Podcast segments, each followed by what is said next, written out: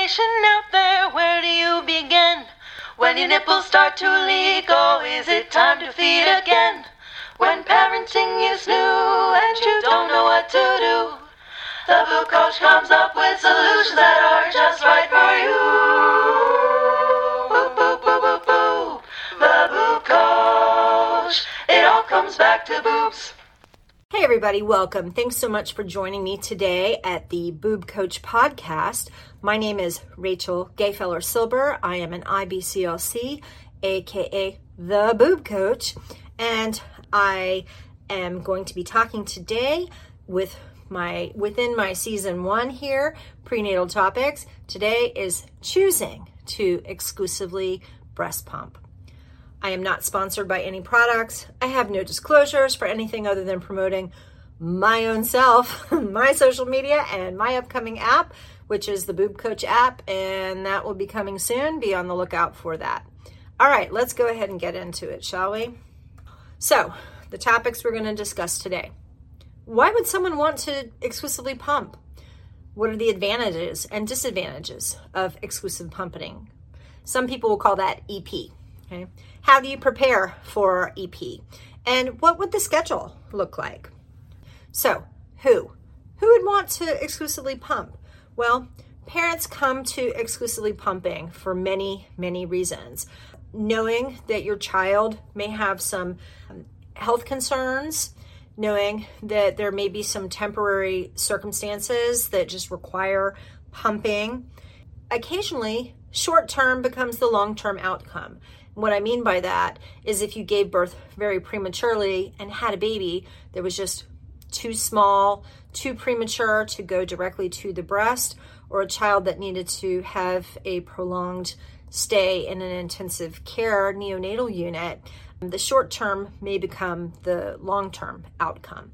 But today, I'm really going to focus more on the families that make this choice before their infant is even born. If you choose to exclusively pump, you are not alone. There was a study done by Rosenbaum, and it said that amongst American families who feed their infants breast milk, between 5.6 and 14.3% were exclusively pumping within the first six months. And you would think if we had somewhere between 5 and 14% of families who within six months were exclusively pumping. You know, honestly, you would think that we would have more research about exclusively pumping than than we do, but that's an area of research that, that really needs to be done. Breast pumping and feeding that milk to a baby is a form of breastfeeding. Some people will call it breast milk feeding it just amazes me how many times I have come into a room to triage and assess for um, lactation needs as a lactation consultant in a hospital setting. And if it's not the first child, where I've often had people ask when I say, Well, did you breastfeed your previous child? And that new parent will say, No, I didn't, but I pumped for six months if you were pumping, as far as I'm concerned, you were breast milk feeding. So the answer should be yes. Okay. Sure, the term breastfeeding implies putting a child directly to the breast, but it doesn't exclude pumping. Okay. Again, new parents make this choice for a lot of reasons. One of them may be employment concerns. I've seen a lot of things in uh, in 23 years of, of doing this work. I have had new families who need to return to work very, very quickly or have erratic or unpredictable working schedules. Maybe you work long hours, or maybe you're anticipating a period of deployment if you are in the military. I have had new parents who are incarcerated and unable to be with their baby beyond that that hospital stay. They're returning to um, their time in in a jail prison setting. There are also maternal health concerns. For example someone who has recurrent herpes outbreaks on the breast that would be a reason not to directly breastfeed. Somebody who needs to go through cancer treatments or other medication treatments like high dose prednisone, for example. So there there may be some times where you can provide milk to your baby from your breast, but don't want to put the baby to your breast. So I say it with love. I don't care how they get it, right? I don't care how they get it. Whatever works for you works for me. There are other reasons, though, that someone may decide that exclusively pumping EP is a better choice for them. And again, so many reasons. Someone who has had a history of sexual abuse or um, domestic violence, intimate partner jealousy, of having an infant at the breast. Some, for some new families, the pump just seems less threatening, less likely to cause an argument than putting a baby to the breast. I want everyone to be safe. And if you want to provide breast milk to your baby, that that would provide some flexibility. Some people have either self-esteem or, or modesty concerns multiples, twins, triplets, higher order multiples, or um, even extreme nipple and areolar sensitivity. With a breast pump, you can set the vacuum. Your baby will not say, Oh, you have very sensitive nipples. Okay, well, then I'm only going to suck on medium low. See, babies don't do that, right? But with a pump, you have a little bit more flexibility to to set that level.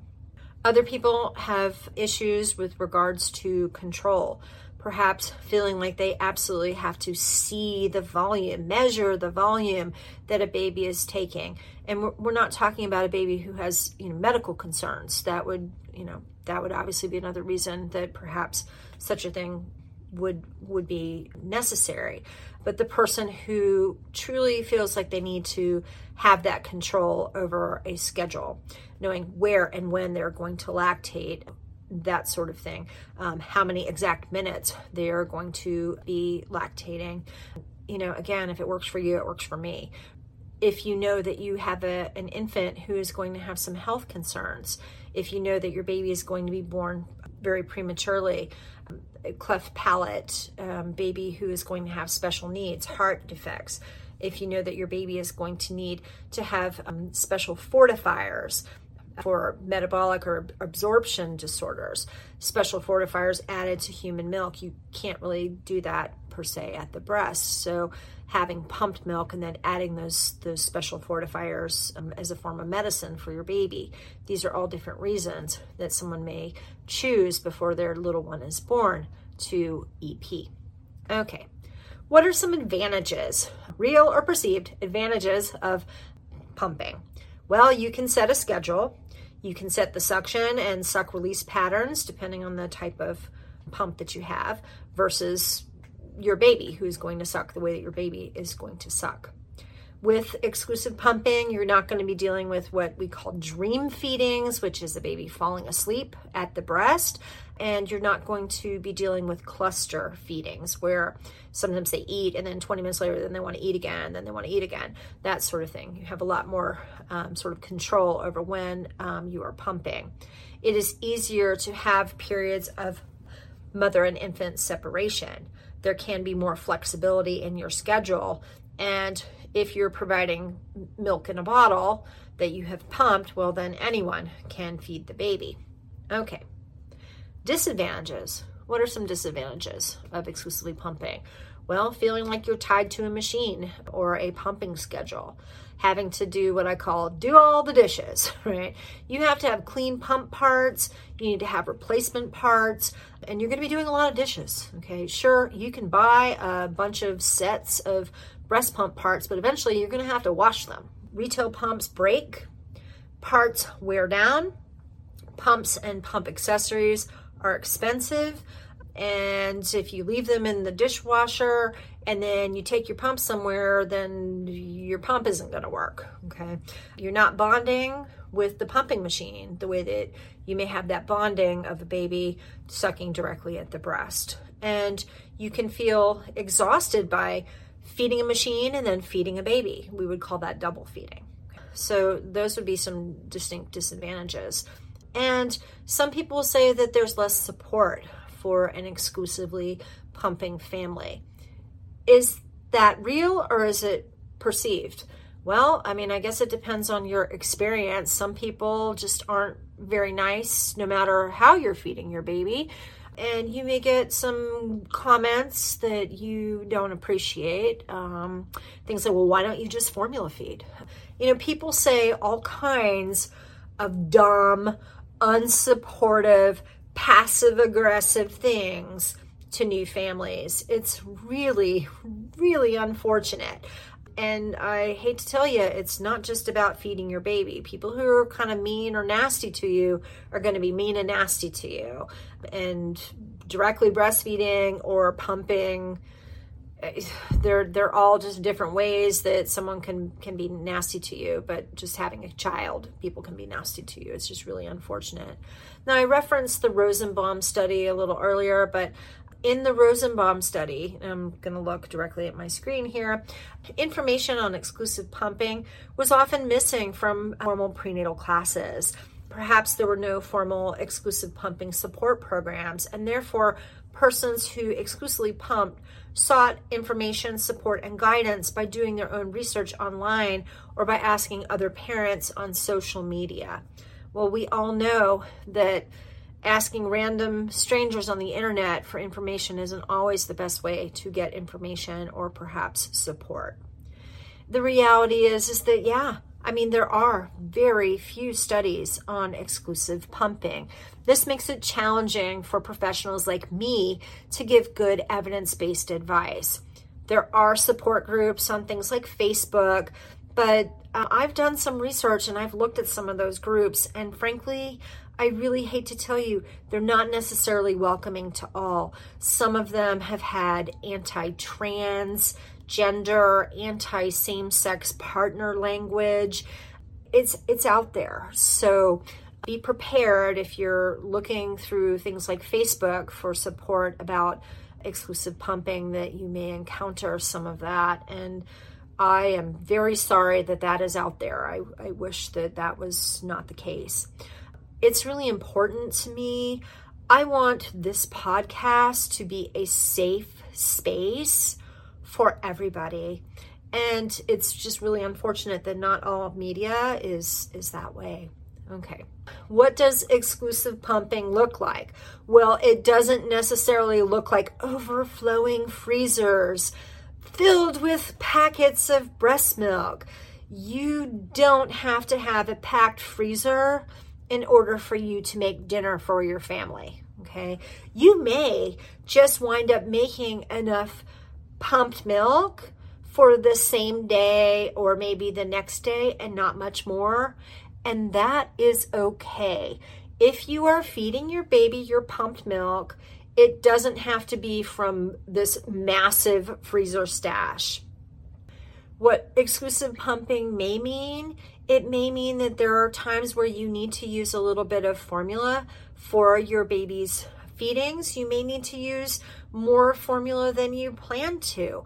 In the end, your baby has to eat. And as much breast milk as you can provide for your baby, it is all excellent. I encourage you please don't be discouraged if you can't make 100% of your baby's nutritional needs even if you made 10% of your baby's nutritional needs, it is still incredibly valuable. And I encourage you to do that. Now, especially in the first few days and the first week or two of postpartum, you are likely to need to use a little bit of formula. You may not have milk to store. You're probably going to use exactly what you pump and not have anything left over. That is okay. Again, however it is that you're doing it and making sure that your baby is getting enough food to eat, it is very challenging to pump and express colostrum. And it's a little easier once you have transitional milk and more mature milk, but some people don't let down well to hand expression, some people don't let down well to a pump. Tell your birthing facility if you want to exclusively pump. I cannot tell you how many times I have gone into a room and maybe the baby is already 24 hours old and mom has said that she wants to exclusively give pumped milk and no one supported her. No one supported her. I would rather set you up and work with you and get you off to a good start than let you figure it out once you get home. The same thing goes with I'm shocked at how many people supposedly have the plan to exclusively pump, but they don't have a breast pump. Okay, you cannot exclusively pump if you do not have a breast pump. The hospital is not just going to give you one. I mean, we may give you one to uh, you know a, a, rental grade hospital style breast pump while you're in the hospital but we're not just going to give it to you it, it, doesn't work that way hospitals are working on a pretty narrow margin and all of that it is your responsibility to see what pumps are available to you through whatever insurance you have. You may need to buy one. A rental pump is what's going to be best. If you are exclusively pumping you can rent a pump for a very short time, like a week, to give it a try and see if that works for you and your family. But just like direct breastfeeding, you need to start as soon as possible after giving birth, mimicking the natural patterns 8 to 12 times a day of breast milk stimulation, expression, and removal is imperative. You're not a faucet. You're not going to just hook yourself up to a pump for an hour and fill up bottle after bottle. It doesn't work that way, all right? You have to mimic the natural patterns. Once you have a well established supply, after two or three weeks and you're making lots of breast milk, you can start experimenting with a schedule other than every two or three hours of um, being attached to a pump because it takes 200 minutes or more of stimulation to initiate a breast milk supply. And then it takes about 120 minutes or more a day to maintain it. Breasts that are empty make more milk than breasts that are full, right? If you're going long periods of time without pumping, basically you're sending a message to your brain I'm making way more milk than my baby needs, and I can cut this back. Okay. So, pumping session frequency and length of time is crucial.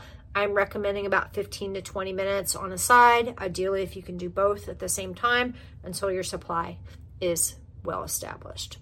And for the long term, you're going to need 26 to 30 ounces a day per infant.